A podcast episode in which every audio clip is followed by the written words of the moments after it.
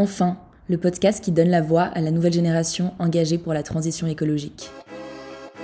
Le climat, euh, les enjeux climatiques après un été rythmé par des catastrophes naturelles en série et un nouveau rapport du GIEC plus alarmiste que jamais. Le climat en 2049, si on continue sur la trajectoire actuelle, c'est carrément le film d'horreur.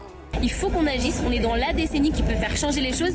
Et si on se trompe, on s'en voudra. Je pense toute notre vie, on sera incapable de se regarder dans un miroir et de regarder nos enfants dans les yeux. Pour ce nouvel épisode, on est parti à la rencontre de la fondatrice de la première crèmerie végétale en France, Jay Enjoy. L'épisode a d'ailleurs été tourné directement dans leur crèmerie végétale, qui est à l'image de Marie, sa fondatrice. Pétillante, avec une joie de vivre contagieuse, elle a à cœur de partager avec générosité sa gourmandise. Comme elle le dit elle-même, chaque petit changement compte. Et oui, le changement est possible. Ensemble, on est revenu sur une activité très importante pour elle, la méditation, qui l'a d'ailleurs amenée à devenir végane, mais également à mieux se connaître et à surmonter ses peurs. Ses débuts dans le secteur du luxe, où elle a découvert l'artisanat, et la création de Jay Enjoy qu'elle a monté avec son mari. En bonus, vous allez même pouvoir découvrir ce qui se cache derrière la recette des fromages végétales. Bonne écoute Bonjour, je m'appelle Marie, je suis la cofondatrice de Jay Enjoy, la première crèmerie végétale de France. Merci beaucoup euh, Marie. Qu'est-ce qui t'a poussé à lancer ta la première crèmerie euh, Jay Enjoy Est-ce que tu étais déjà végétarienne voire végane avant? Bah c'est grâce à Jay Enjoy que j'ai pu euh, devenir végane. C'est un cheminement d'abord personnel, donc cette marque elle n'est pas été lancée par en, train de surfer en vague de véganisme quoi que ce soit en 2014, il n'y avait pas de vagues. Donc, euh, il n'y avait même pas, même pas un petit euh, cours d'eau, il n'y avait rien. Et hum, c'était très intéressant parce que, et courageux, maintenant que je vois en arrière, de se dire comment on, traverse une période qui va un peu à l'encontre de, de, nos envies, de nos besoins.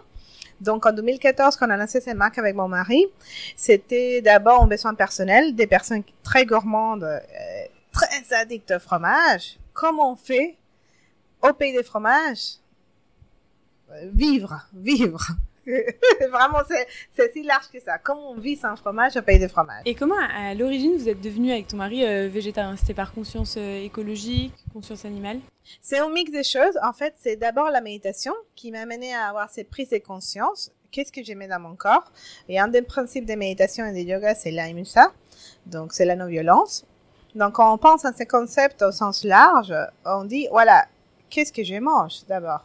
Et après, quand on se rend compte que ces êtres qui étaient vivants, voilà, le bien-être animal se déclenche.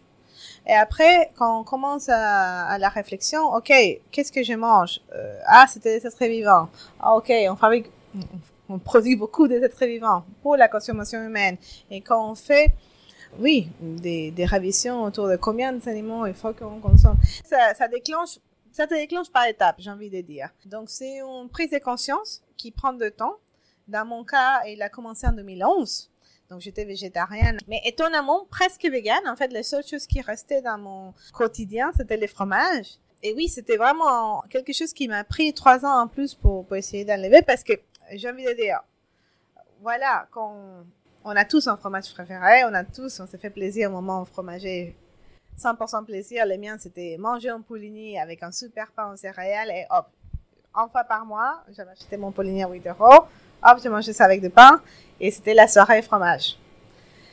Après, ces moments conviviaux des plans fromage à, la fin du repas ou apéritif, c'est très difficile à laisser parce que c'est un lien social. Donc, comment se couper de ce lien social et continuer à garder son, son éthique, son point de vue du monde? Mais je pense qu'aujourd'hui, on a une chance, grâce au rapport des GIEC, qui nous met en face euh, cette échéance de, de faire des changements trois ans pour changer nos habitudes. Il faut le voir comme une opportunité. Euh, une opportunité de se dire, OK, aujourd'hui, dans mon assiette, au quotidien, j'ai le choix de faire quelque chose pour ce monde. Et j'ai envie de le vivre comme ça, de façon positive. Évidemment, ces rapports, ils existaient déjà en 2014. Mais quand les consensus se déclenchent euh, petit à petit, ben, on les vit par palier, j'ai envie de dire. Euh, ok, qu'est-ce que je mange? Pourquoi je mange ça? Ah, je suis pas la seule. Ah, les mondes entiers mangent comme ça. Ah, mais qu'est-ce qui se passe avec les aliments qu'on donne à ces aliments Et donc finalement, voilà, euh, c'est en boucle qu'on fait par petites étapes. Aujourd'hui, je pense que ça va plus vite pour les plus grands mondes. On a ces chances d'être en face d'une situation qu'il faut changer. Et, et j'ai envie de dire, on a tous les choix. Aujourd'hui, on a tous les choix. À chaque repas, il n'y a pas de politique, il n'y a pas de lobby, il n'y a pas de, on est nous face à nous-mêmes et de se dire comment on a envie de voir ce monde, comment on a envie que, par exemple, quelqu'un qui a 18 ans, qui se dise, oui, d'ici euh, euh, 30 ans, comme sera le monde, quand il sera vraiment adulte, comment sera ce monde? Est-ce que sera comme celle que je l'ai vu aujourd'hui ou il sera vraiment terrifiant? Donc, euh, on a tous les choix et nous, tout seuls, en face de nos assiettes, évidemment, il y a toujours la pression sociale, en face de la mamie, en face de père, de la mère, de- des compagnons, de la compagne. Donc, évidemment, il y a des barrières, mais je pense que euh, la situation actuelle nous, invite euh, à faire des choix un petit peu plus poussés. Donc, euh, j'ai envie de laisser cette invitation ouverte aux, écouteurs, de dire oui, aujourd'hui, en face de mon assiette, qu'est-ce que c'est mon choix? Et pour revenir au début de J-Enjoy, à l'origine, t'es pas forcément, pas forcément une, un, parcours qui te prédestinait à, à ouvrir une crèmerie. Qu'est-ce que tu faisais euh, avant euh, J-Enjoy Donc, je n'étais, je n'étais pas fromagère au début. J'avais fait plutôt des études de luxe, des management de luxe, des marketing de luxe. Mais c'est grâce à ces études-là qui m'ont permis de découvrir l'artisanat dans toute son splendeur. J'ai eu la chance de visiter des caves de vin, des champagnes, des fromagers, des producteurs de moutarde, même dans la mode, dans les arts de table. En fait, ça m'a permis de découvrir ce monde merveilleux euh, français. Et parce que je suis allée en Italie, mais c'est surtout l'aspect français qui m'a incroyablement touchée. Je me dis, j'ai envie de faire partie de ça. Donc, ce cheminement-là m'a mené à dire, OK, comment je me rapproche de plus en plus de l'artisanat? Comme en même temps, j'étais en train de vivre à mon ch- cheminement personnel vers le végétalisme, euh, j'ai trouvé que c'était une façon très positive de lier les deux mondes.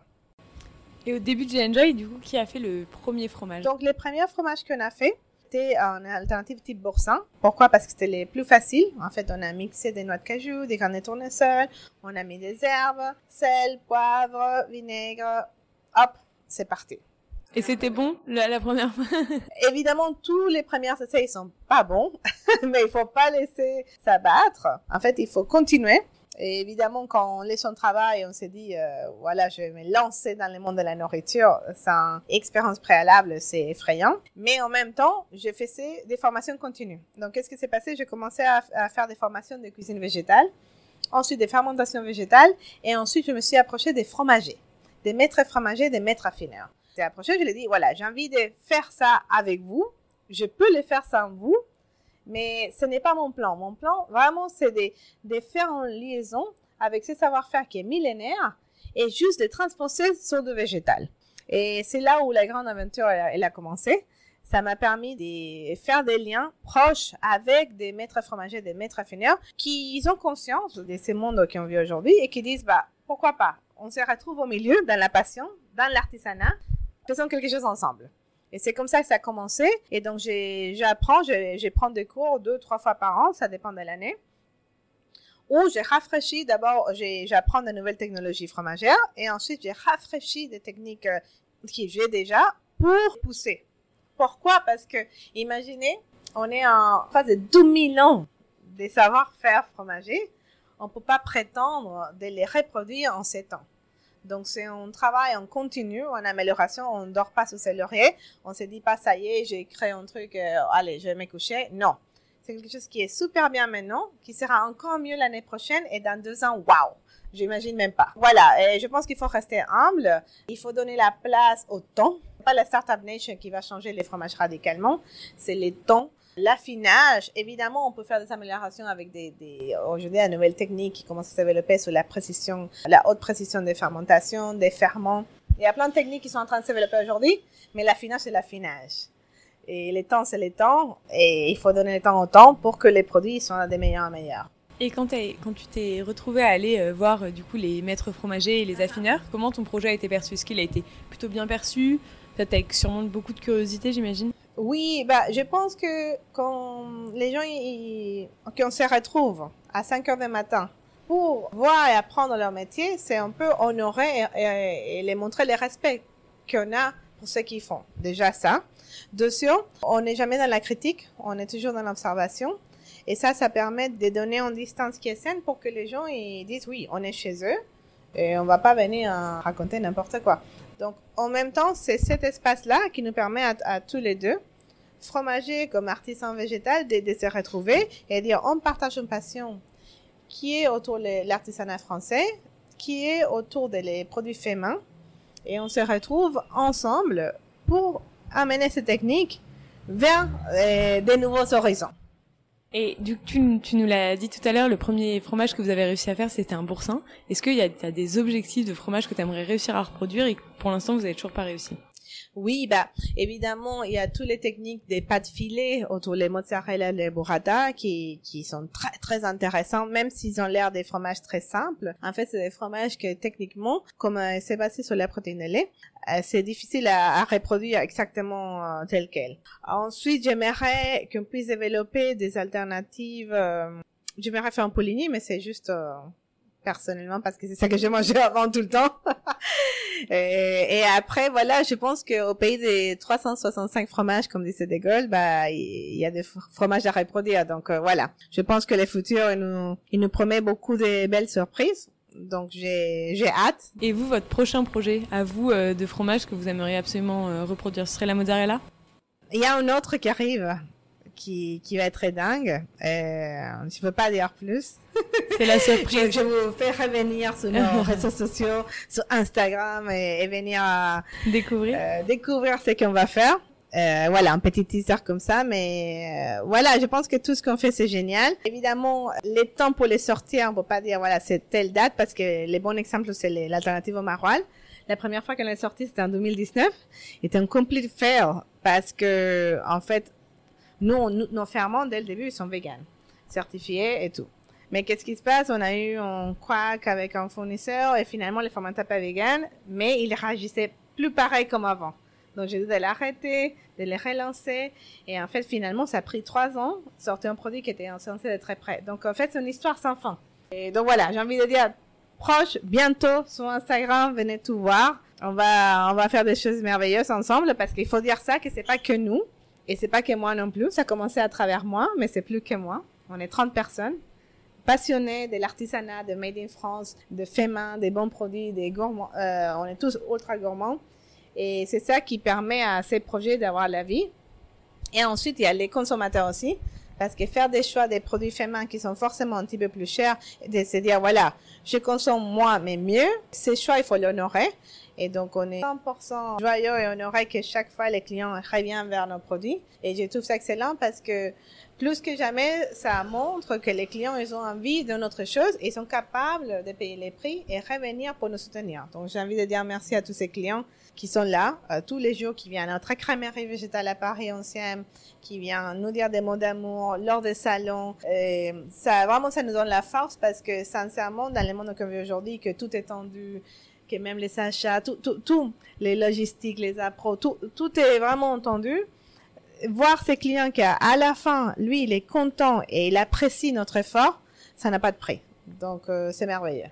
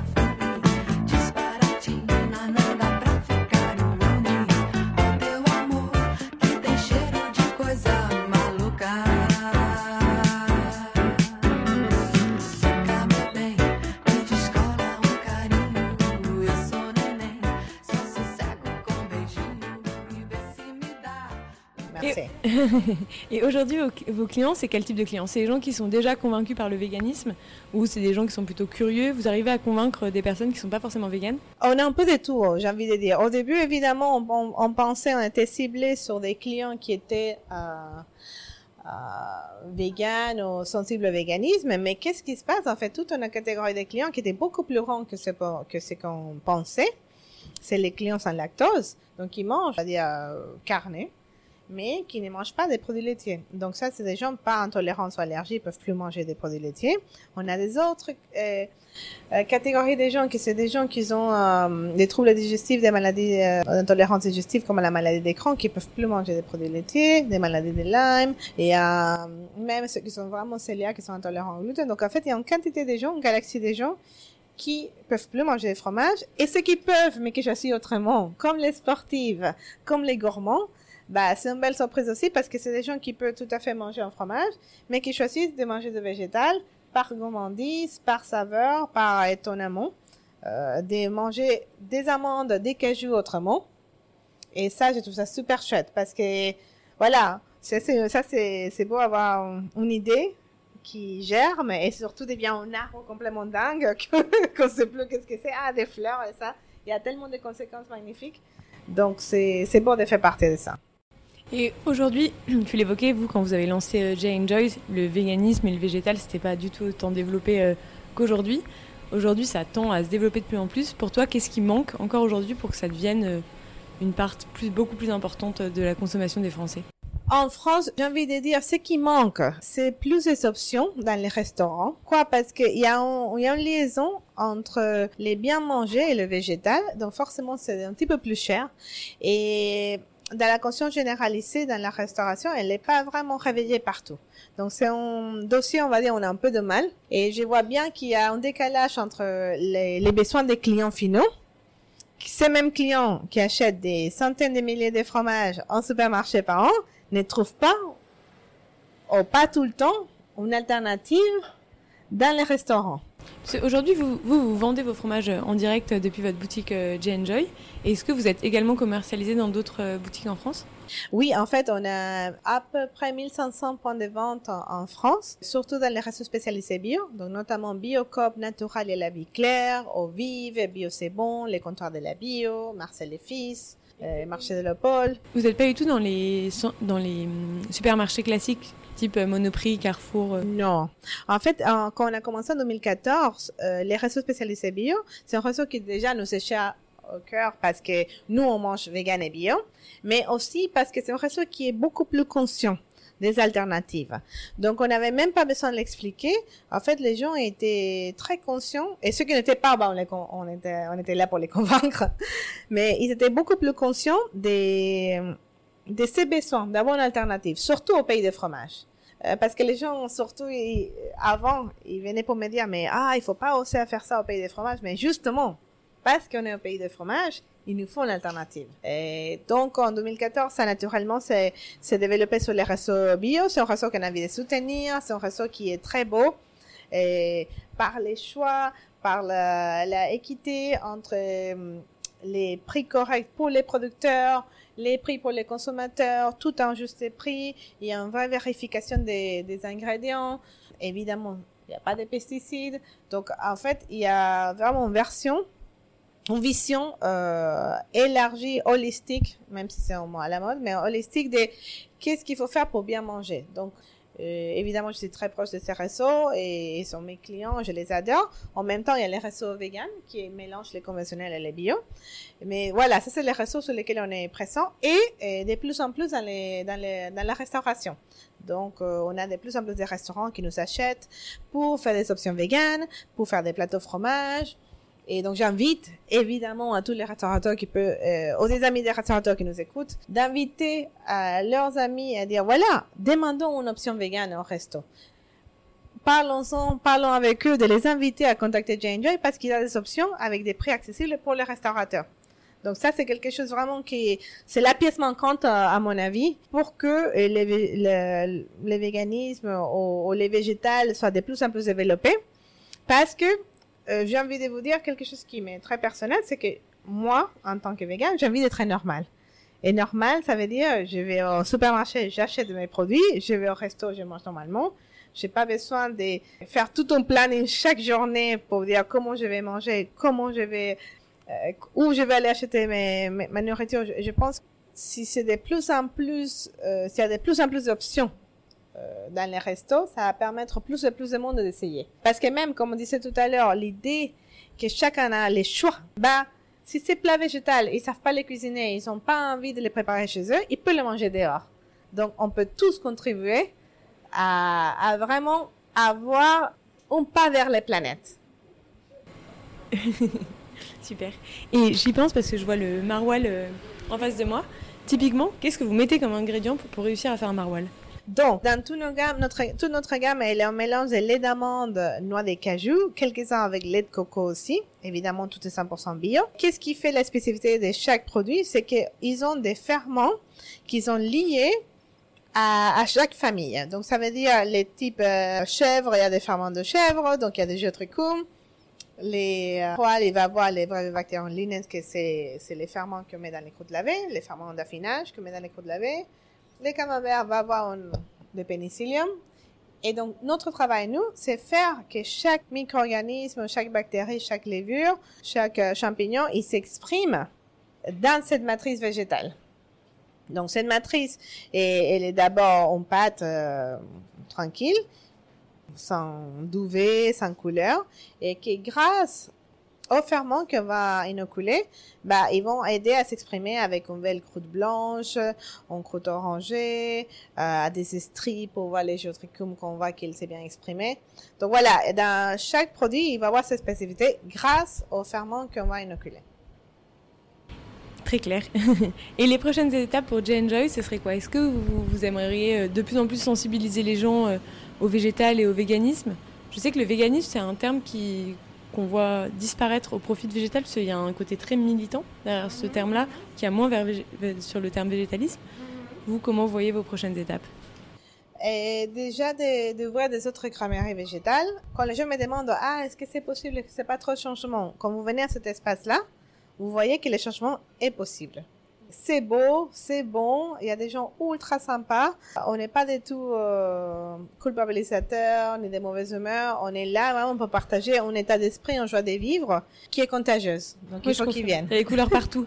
Il y a des couleurs partout, C'est gourmande, euh, c'est bien éclairé, on peut tout goûter. Donc voilà, ces changements, il est possible, il est là, il est maintenant, euh, cinq groupes Paul Vert dans les 11e, donc ils peuvent les rendre visite et voir que oui, effectivement, petit à petit, pas par pas, chaque pas compte, chaque petit fromage compte et ces pas vont vers ces changements que tous, nous tous en tant que société, on doit donner.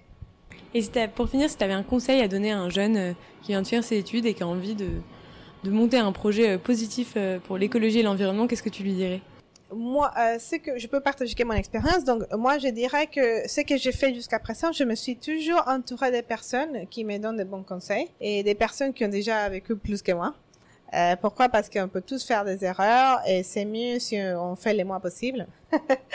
et parce que parfois ça peut coûter très cher euh, en termes d'argent et il y a des moments où on, simplement on peut pas survivre à ces échecs. Donc euh, oui, mon, mon partage d'expérience, ça sera plutôt euh, aller à l'encontre de l'autre qui a déjà vécu beaucoup de choses et, et pas hésiter à poser des questions et et surtout pas avoir peur. Euh, la peur elle est bonne parce que ça nous aide à, à, à nous mettre des limites.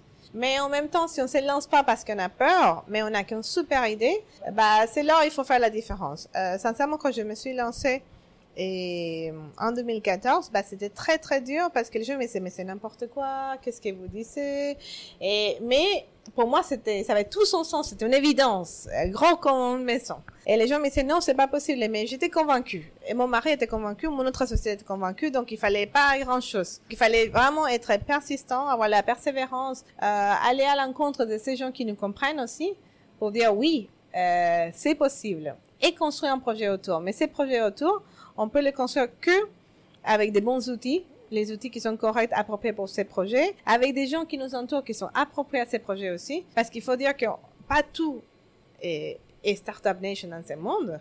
Il y a des projets qui sont adaptés, des, projets qui ne sont pas adaptés. Donc il faut aller à la bonne école, j'ai envie de dire, pour qu'ils nous accompagnent. Des gens qui vont dire oui, ces projets a du sens. Aujourd'hui, évidemment, ça devient de plus en plus attractif euh, pour le monde de la finance, des projets qui ont du sens.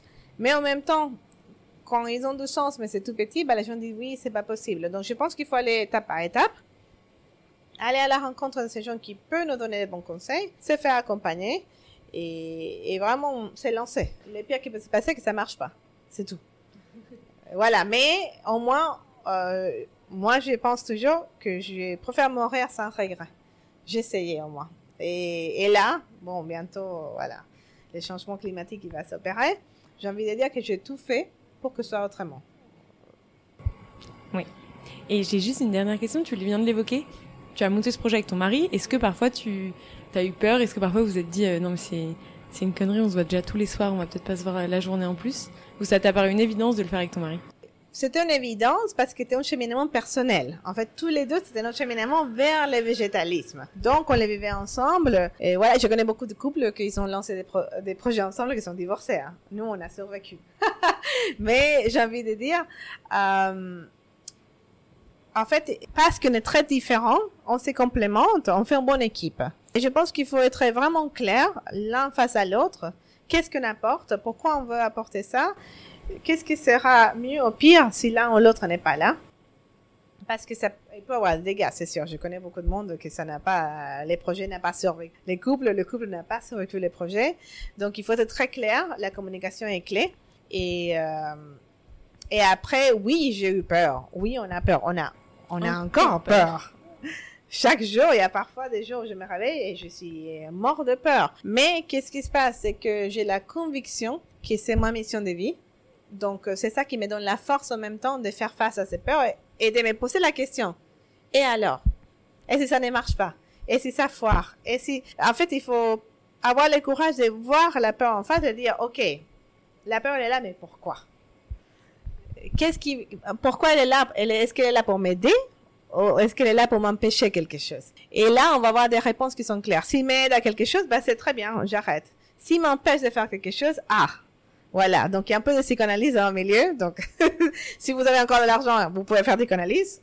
Je vous invite à faire ça parce que ça, ça aide vraiment. Il y a des traumas personnels, il y a beaucoup de choses qui vont monter et qui vont nous aider ou empêcher de faire des choses. Et la clé des succès, c'est de connaître soi-même. Comme la méditation, j'ai envie de dire. On va franchir des étapes, ou de plus en plus d'étapes, quand on est plus en plus sincère avec soi-même. C'est comme, on est comme un petit oignon qui s'enlève des couches bah, j'ai vu l'entrepreneuriat comme, comme ça aussi. Ok, super. Merci beaucoup Marie pour ton temps. Avec plaisir. Merci à vous.